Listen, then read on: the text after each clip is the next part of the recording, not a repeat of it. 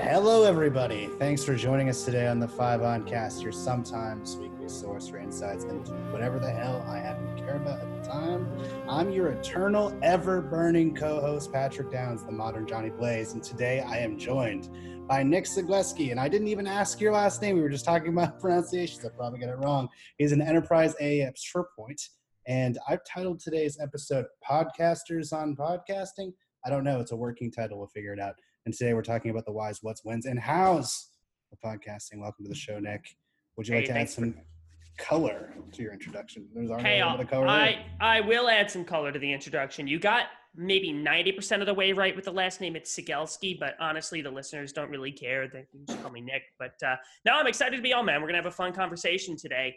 Um, you want more about me? I was a college wrestler. I'm a college wrestling coach still. I work as an enterprise salesperson. So it's really fun getting punched in the face all day, every day in my sales job, and then going onto a wrestling mat and getting clubbed in the head for, for the next two hours. So uh, I'm looking forward to talking with you.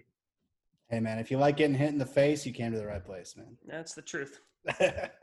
awesome. So I like to sh- kind of start off with some mood setting questions. They're going to be a little bit too personal. Are, are you right, game for it? Let's do it, man. I'm ready to rock. All right. Be honest with me. What is your your deepest and darkest fear? Oh, my deepest and darkest fear. Probably that I'm not living my life the right way. Like, not that I'm doing anything bad or not like making good decisions. I try to to be really disciplined and, and make the right decisions in my life. But like there's always that thing in the back of my head where it's like, okay, would I be a happier human being when I get to the end of this all if I just dropped everything and moved to Germany? And so there's it's kind of the ambiguity about like I, think I'm living a great life. I've got a beautiful home here in Southern California. Um, I, I, lo- I, I get to go surf. I get to go hike. I wrestle. I hang out with an amazing girlfriend that I've been with for a really long time. I have a lot of friends and family that, that I love and care about. But there's always this thing in the back of my head where it's like, would it be different if I went in a different direction? So probably just it's the doubt, you know. What do you think would make that go away? Trying one of those things, just dropping it all and moving to Germany, man. Okay. Is it just Germany or is there anything else you would do? Nah, that was that was just an example. Um, I mean, I'd go anywhere, but you know, I, I've had the benefit of living in a bunch of different areas. I grew up in New York, but not New York, not the New York you're thinking of, the complete opposite side of the state.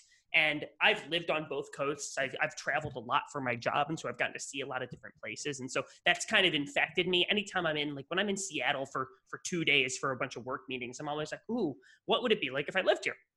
And that probably doesn't help because I travel so much. It's like, oh, what if it, what what if I moved here? What if I lived in Phoenix or Seattle or Portland?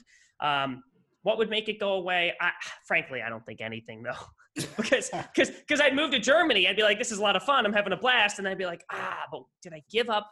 Like, what if I moved back to Pasadena? Would things be better there? So I think it's something we have to accept as people. It's part of the reason I'm huge, and I know you've done some episodes on mental health. I'm huge into journaling and self-reflection. It's something I do every single night. I write in my journal because it helps me recalibrate Mm. my head, and then I'm a lot more effective and happier person the next day. Wow. Thank you for your uh, supreme honesty. I appreciate that. I got two Good job. more though. We got a little All bit more honesty coming. All right, good, good. What is one thing that you wish people like actually understood about you?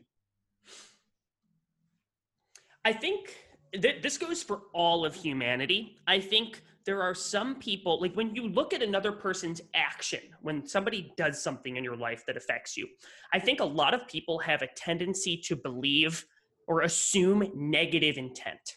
And something that I learned from my last boss and my last sales job was you always have to assume positive intent. And so I think there are times that I'll do things or other people will do things and I'm watching people say, "Well, why did you do that?" Like that, like what do you, what the heck? Like they assume malice or hostility, and I don't think that's the case with 99% of us. I think most people are good people, and they're doing the best dang job that they can, and we don't live by the the mantra "seek first to understand and then be understood" nearly enough. So I think if I wanted somebody to understand something about me, it's you've got to assume positive intent. I have, I think, the best intentions. Doesn't mean I always do things right or anyone always does things right, but most people are trying their best. It's it's okay. So I've seen this in a wrestling match that I've coached.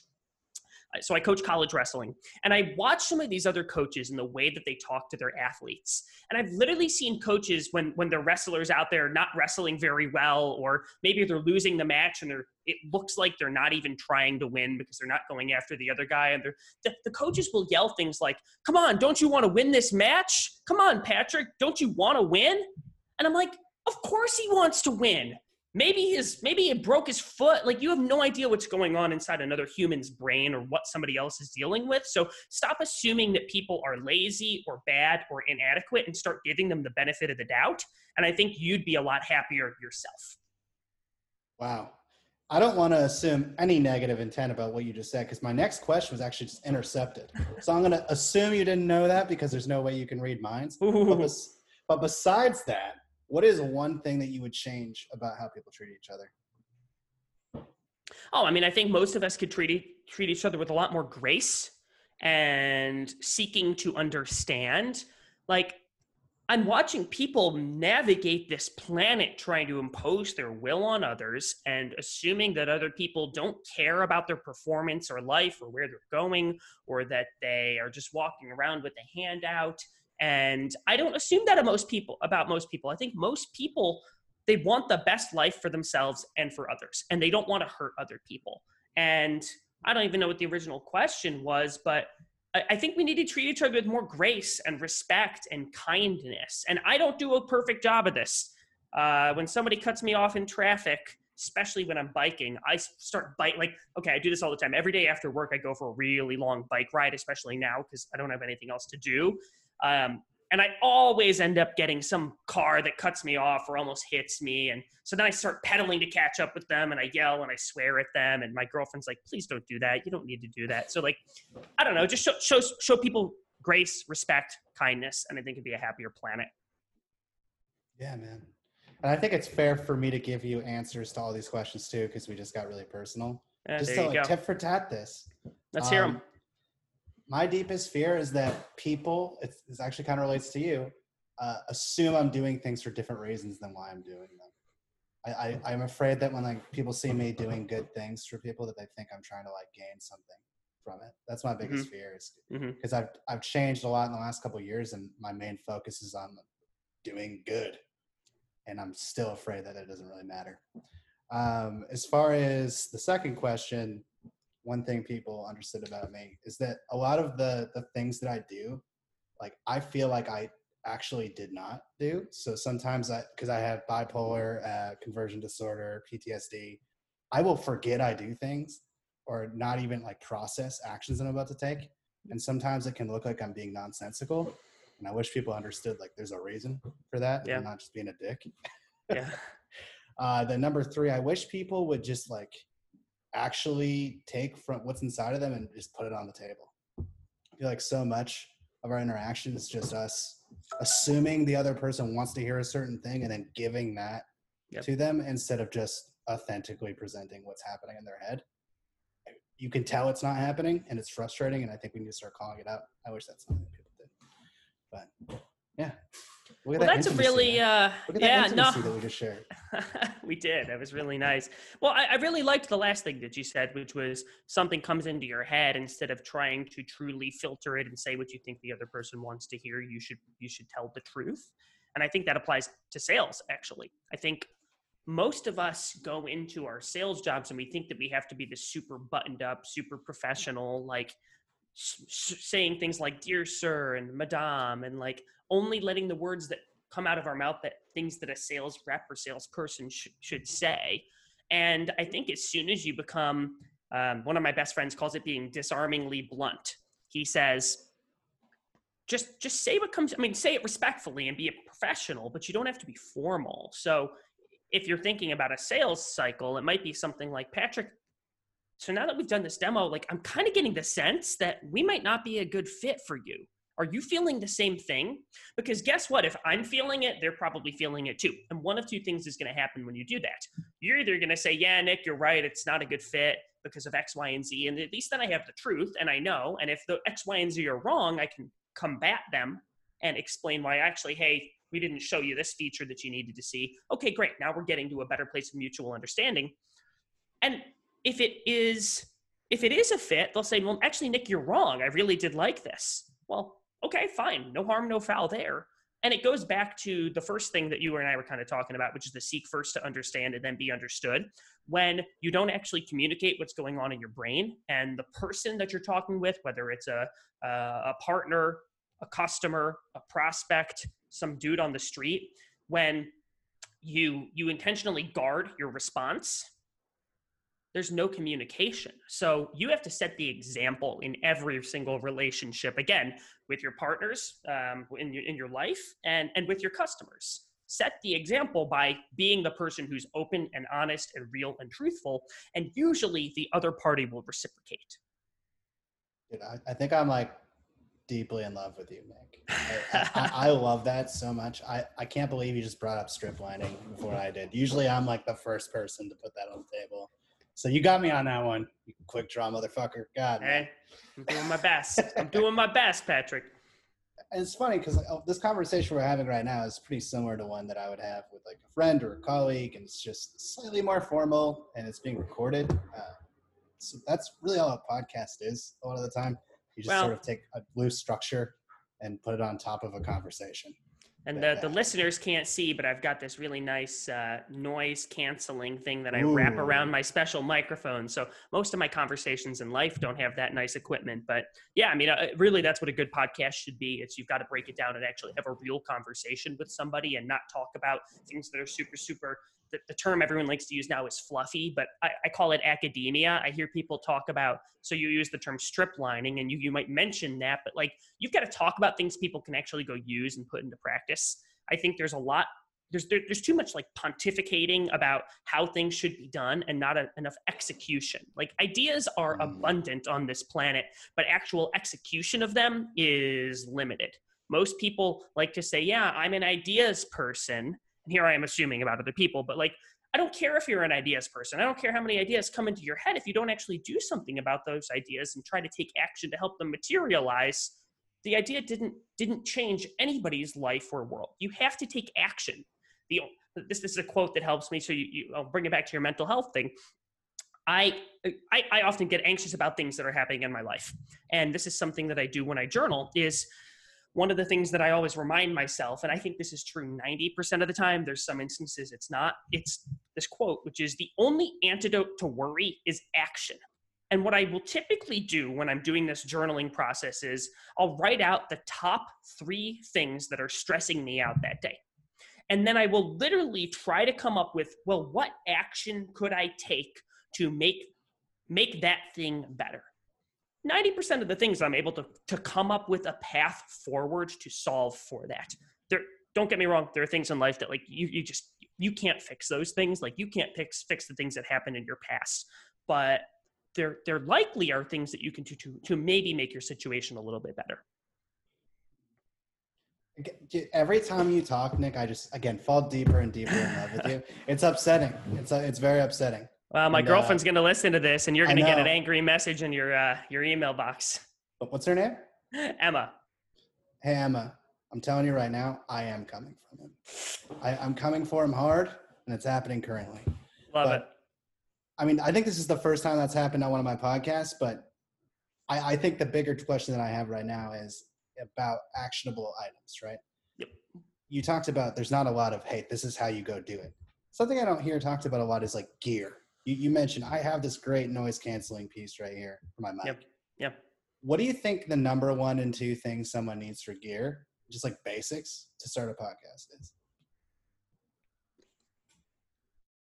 Good mic, recording platform. That's it. So I got a Blue mm. Yeti mic here for. I mean, I'll give you literally everything everything that's on my list. You asked me for the top two, and I'll take you through everything I use as you type away. Um, but I got a Blue Yeti mic for like a hundred bucks on Amazon. You need something to actually record the podcast. So you and I are on a Zoom right now. I use a tool called Squadcast. They're basically the same. You need to be able to publish that podcast if you actually want to have any sort of reach. So we use a tool called Buzzsprout that helps us publish the all the episodes we work with a third party tool to help us edit the episodes. Uh, the company's called Resonate. That's it, man. I mean, that's really all you need. Um, one of the other things that we do is I use a tool called Calendly. I think most people are familiar with it to actually book the times that my co-host and I are available. So when a guest says, "Hey, I want to be on the show," here's the link. Book through it. We have it all set up. We've been able to set up some kind of nice workflows so it automatically generates a Squadcast link and like it's pretty easy. Um, one other thing that we do is we use a Google Doc with a bunch of prep information. So when I when I interview a guest on my show, I want them to be a superstar on the show. And I want them to have some ideas in their head about what they're going to talk about. I don't need it scripted out, but it's helpful to have a structure because then they can prepare a couple talking points. And I found that oftentimes if you don't have a structure or prep before a conversation, what will happen is is someone will they will meander around a point and then they'll say something that's like the best piece. So if you and I were talking about cold calls, I might give you a couple things that I think are good about cold calls. Uh, uh, uh, some some best practices related to cold calls. But it takes my brain a second to catch up and actually formulate something that's a quotable or actionable or is really really good. And so if you let somebody know, hey, we're going to kind of talk about these things in advance, here's some, you know, you might want to come up with a couple bullet points around, okay, what do you say when somebody answers a cold call? How do you handle the objection? Send me an email. What do you do if they say, oh, yeah, just send me some times that we can talk or call me next week? Well, I need a little bit of time. I know how to handle those on a cold call, but it might be helpful for me to prep out bullet, bullet, bullet, bullet, bullet of, okay, here's what I'm going to say. And it makes the the listener sound smarter. And I think it makes it more actionable for the audience. They don't have to listen to Nick meander around a point for 30 seconds. They just get his best answer. You can also edit. We, we edit really, really intensely on the back end. So we record for 45 minutes to an hour and then cut the whole episode down to like 25 minutes. Um, so that's another way to accomplish the same thing. That's amazing. Thank you. I, I always have a different thought about it. I think it's interesting to hear other people that create podcasts yep. talk about their, their thoughts. How did you get there though? Like, okay, you're there now, but did you always have the thought of I want to create a podcast with actionable advice? It's gonna be really like very tight and focused, or did that happen over time? I have been a podcast listener since 2015, so about five years. And I started actually listening to a real estate investing podcast right when I graduated college. And actually, that is the podcast that taught me how to buy the rental properties that I own now. And once I got into sales, I started listening to sales and business development podcasts. And I live in Southern California, and the traffic here is horrendous. And so, the best way to make sitting in the car going 20 miles an hour trying to go to Santa Monica is to to actually make that time valuable. So I spend a lot of time on the phone in the car and I spend a lot of time listening to podcasts. So I've been a podcast listener for a very long time and I listen to a lot of different podcasts and a lot of different topics. And the gentleman that I, I'm calling him a gentleman, the guy that I co-host the show with, um, he and I were college wrestling training partners. He and I have started a company together. He and I invest in real estate together. Um, we're, we're really, really tight. And so he works as a director of sales for a mid market tech company up in San Francisco. And he and I get on a, um, a weekly Zoom call every single week to, to talk about hey, how are the real estate investments doing? And then what's going on in your life. And when the when we hit mid March, the, the beginning of the COVID 19 situation, we we started to say, okay, let's slow down the real estate investment because we have no idea what's going to happen and we wanted to just kind of cool it for a little bit.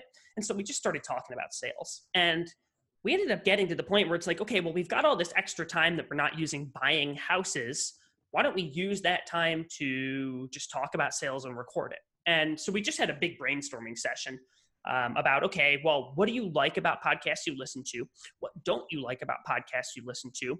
And we were very very intentional with the structure the format and the planning. And so we probably spent between four to seven hours just talking about content what it was and what it was not structure what it was and what it was not and then the types of conversations we were going to have and the types of people we were going to have on the show.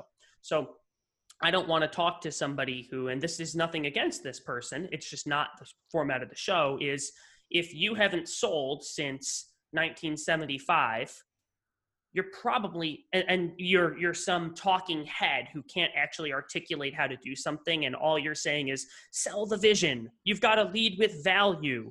Make it easy for the customer but can't actually tell me how to do those things it's challenging when you're a 22 year old new sdr and someone's saying sell the vision well what does that actually sound like and so the purpose for our show is it is only things that listeners can literally rip, steal, and say or type to a customer that very day. Hmm. That's interesting. I, I, am coming from a completely different background. I know, I know. Is, so it's really like, interesting. It's interesting because I listen to podcasts that are hangouts. Mm-hmm. My favorite kind of podcast is very loose. There's really no structure besides very basic things, and it's more like you're listening to people, their friends talk even yep. if they don't know each other, whoever the host is, they've been able to manufacture a vibe where you feel like they're friends. Yeah. Yeah. That's absolutely. what I like. That's my favorite thing. And I've structured every show I've ever done around that where it's like I'm trying to make somebody feel a certain way and then ask them questions to get a conversation going. So well, that's you, two ways you, to do it. But. Yeah, I mean that's the that's the cool thing about about podcasts. And I think you have to you have to pick a stance and go with it, right? If you, you can't be loved unless some people hate. And so, like, there might be people who hate my show's format, and there might be people that hate your show's format. But because of that, you know, there's people on the other end of the spectrum who are like, oh, this is exactly what I'm looking for. So I, I think it's a win, right? Like, sometimes you're not in the mood for somebody hurling a bunch of actionable tactics at you for 30 minutes. You want to hear two guys have an actual conversation. And so that's when somebody tunes into this. So it's all good. I mean, I think it's um, positive stuff something actionable. I usually don't have actionable things. Plant your fucking flag. yeah. Just just make a stance. Take a choice. Like if you're somewhere in the middle, you're literally nowhere. That that's that's the best advice anyone ever gave me was if you if you don't cho- choose something, you choose nothing. Yeah, yeah, that's a fair point. Stand somewhere. Um, but figuring that part out is interesting because we both described it from a perspective of we've listened to podcasts and we liked this format, so we kind of followed it Yep. I'd be interested to hear how you actually figure that out without modeling it. Right? That how you actually figure out how to create a podcast without like listening to one and figuring out what you do and don't like. Yeah, I'm not basing it on anything. It's more of I have a vision of something and I'm yep. going to create it. I'm curious to hear that. Like, how would that even work? Well, I mean, I think so. Here's the challenge: is if you've never listened to a podcast before, choosing to start a podcast, I feel like you're going to replicate work that's already been done for you, um, and you're.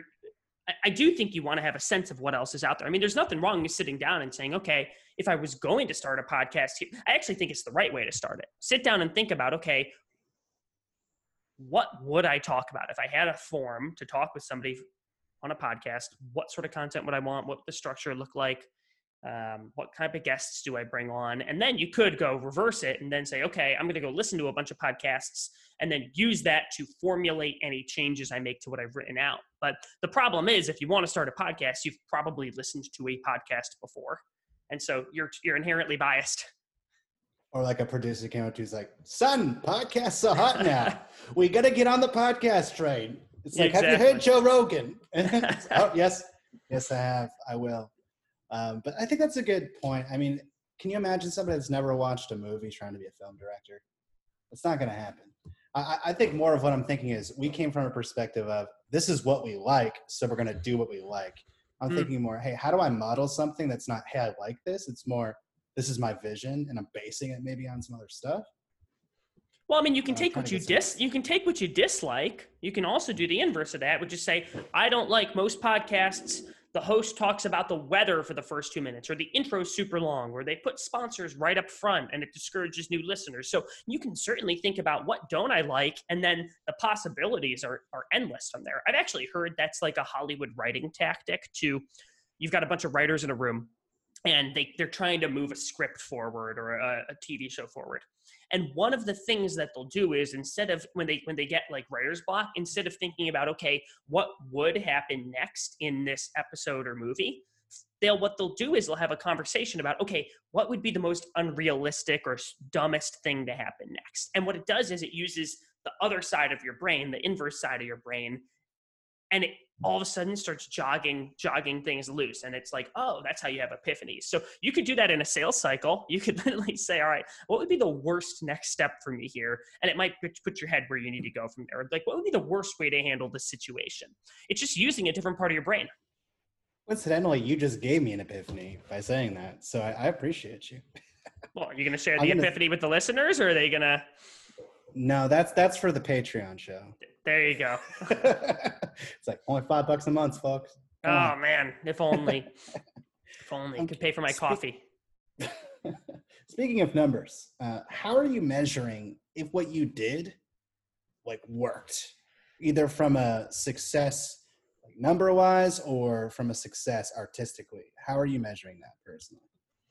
Well, I'm not I'm not measuring it from a quantitative perspective. It's not like I said, okay, if I get 20,000 downloads per episode, that's that's a win. And if I'm at 19.9, that's a loss. It's so the I think it goes back to why you started something. You can't you can't measure or evaluate unless you have a goal, right?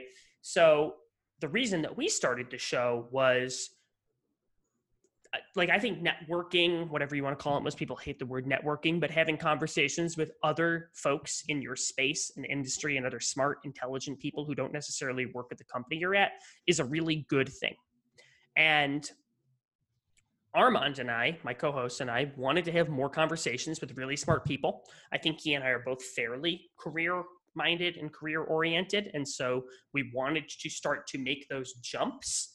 And so I can tell you this there's no way I would have had a conversation with John Barrows one on one for an hour if I didn't have a platform like the show. And so, in my mind, that's a win. I'm getting amazing networking opportunities. I'm having 15 new SDRs in my LinkedIn inbox every single day saying, Hey, man, I just wanted to say that the, the show you did on cold calling was more training on cold calling than I got in the first six months of my job. Thank you.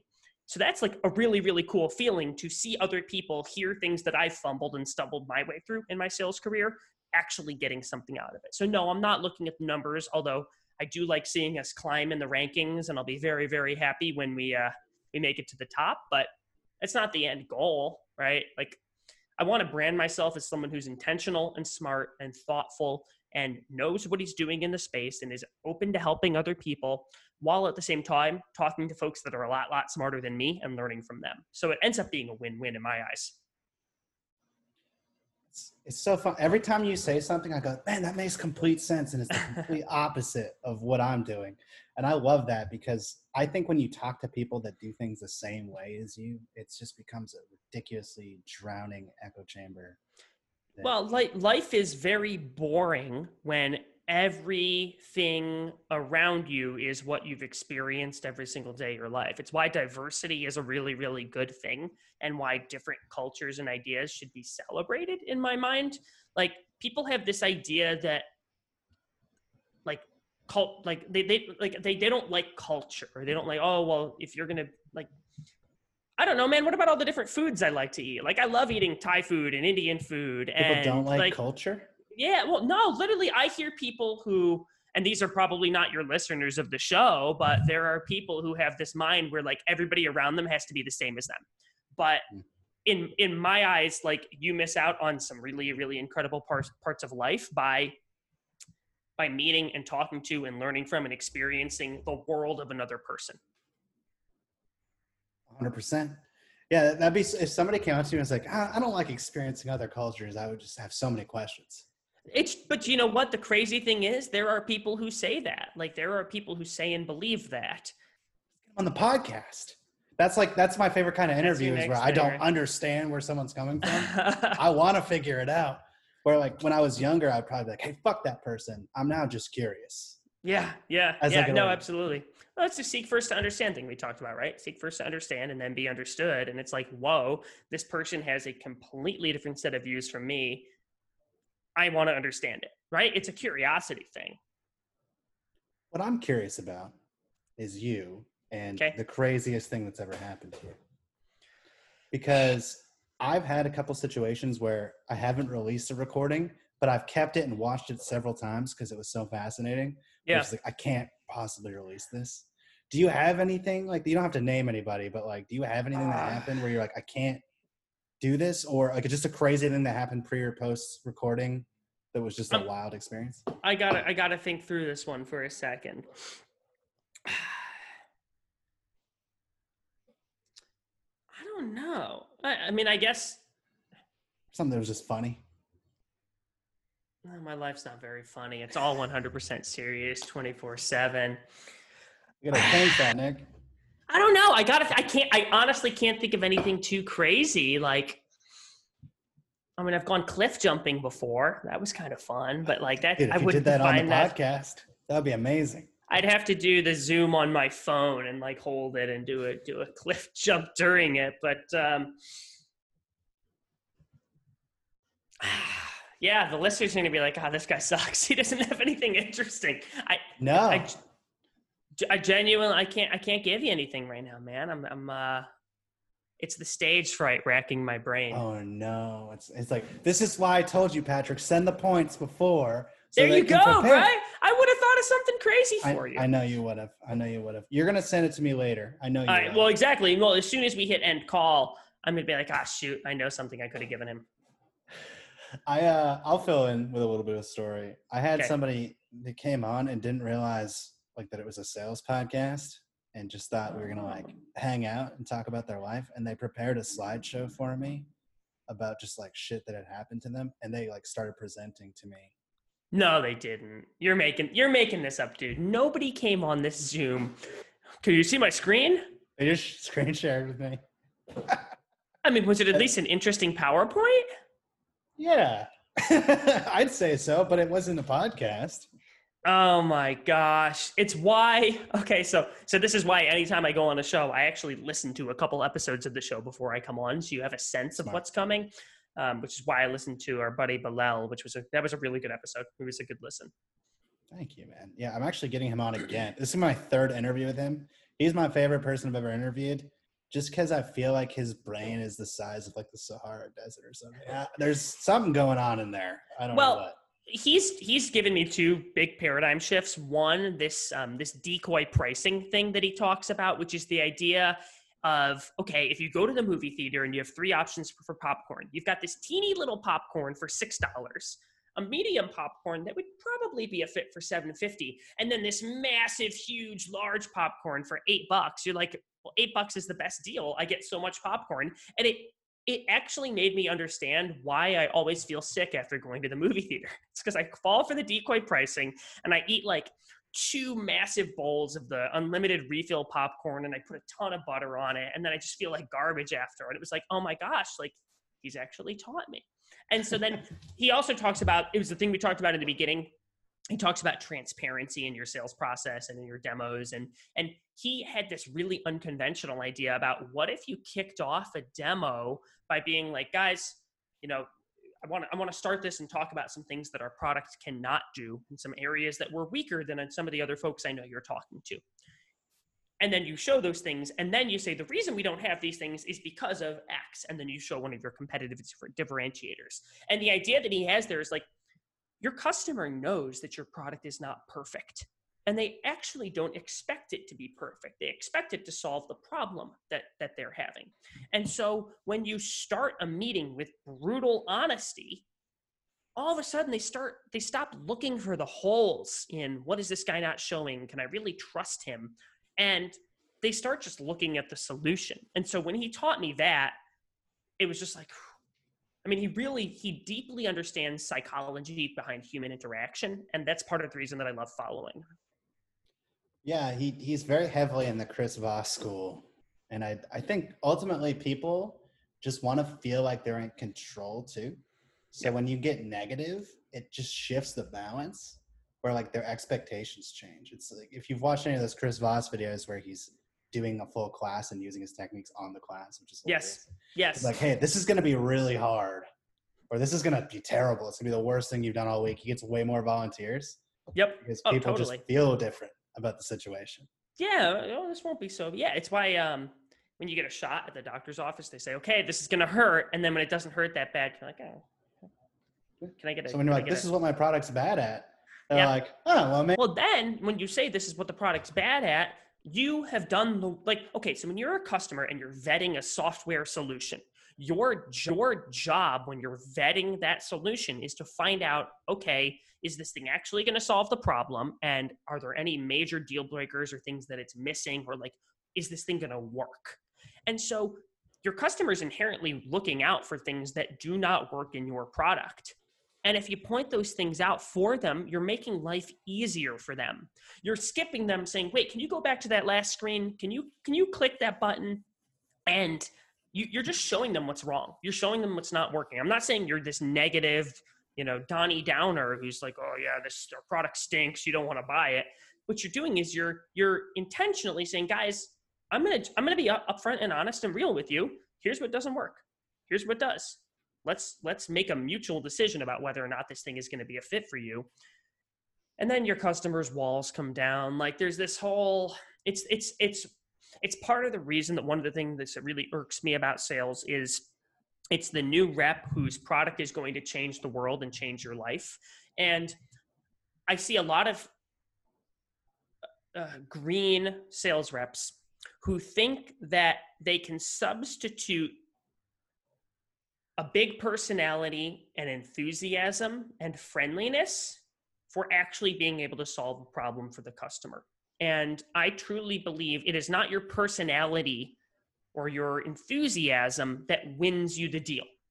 It can lose you the deal if you're a jerk and you clearly don't care about the product at all. Okay, that can lose you the deal. But those aren't the things that win win a customer's business. What wins a customer biz, customer's business is intimately understanding the problems that they have, and then being able to match what you have to being able to solve those problems and being able to demonstrate and help help them understand that you can solve that problem.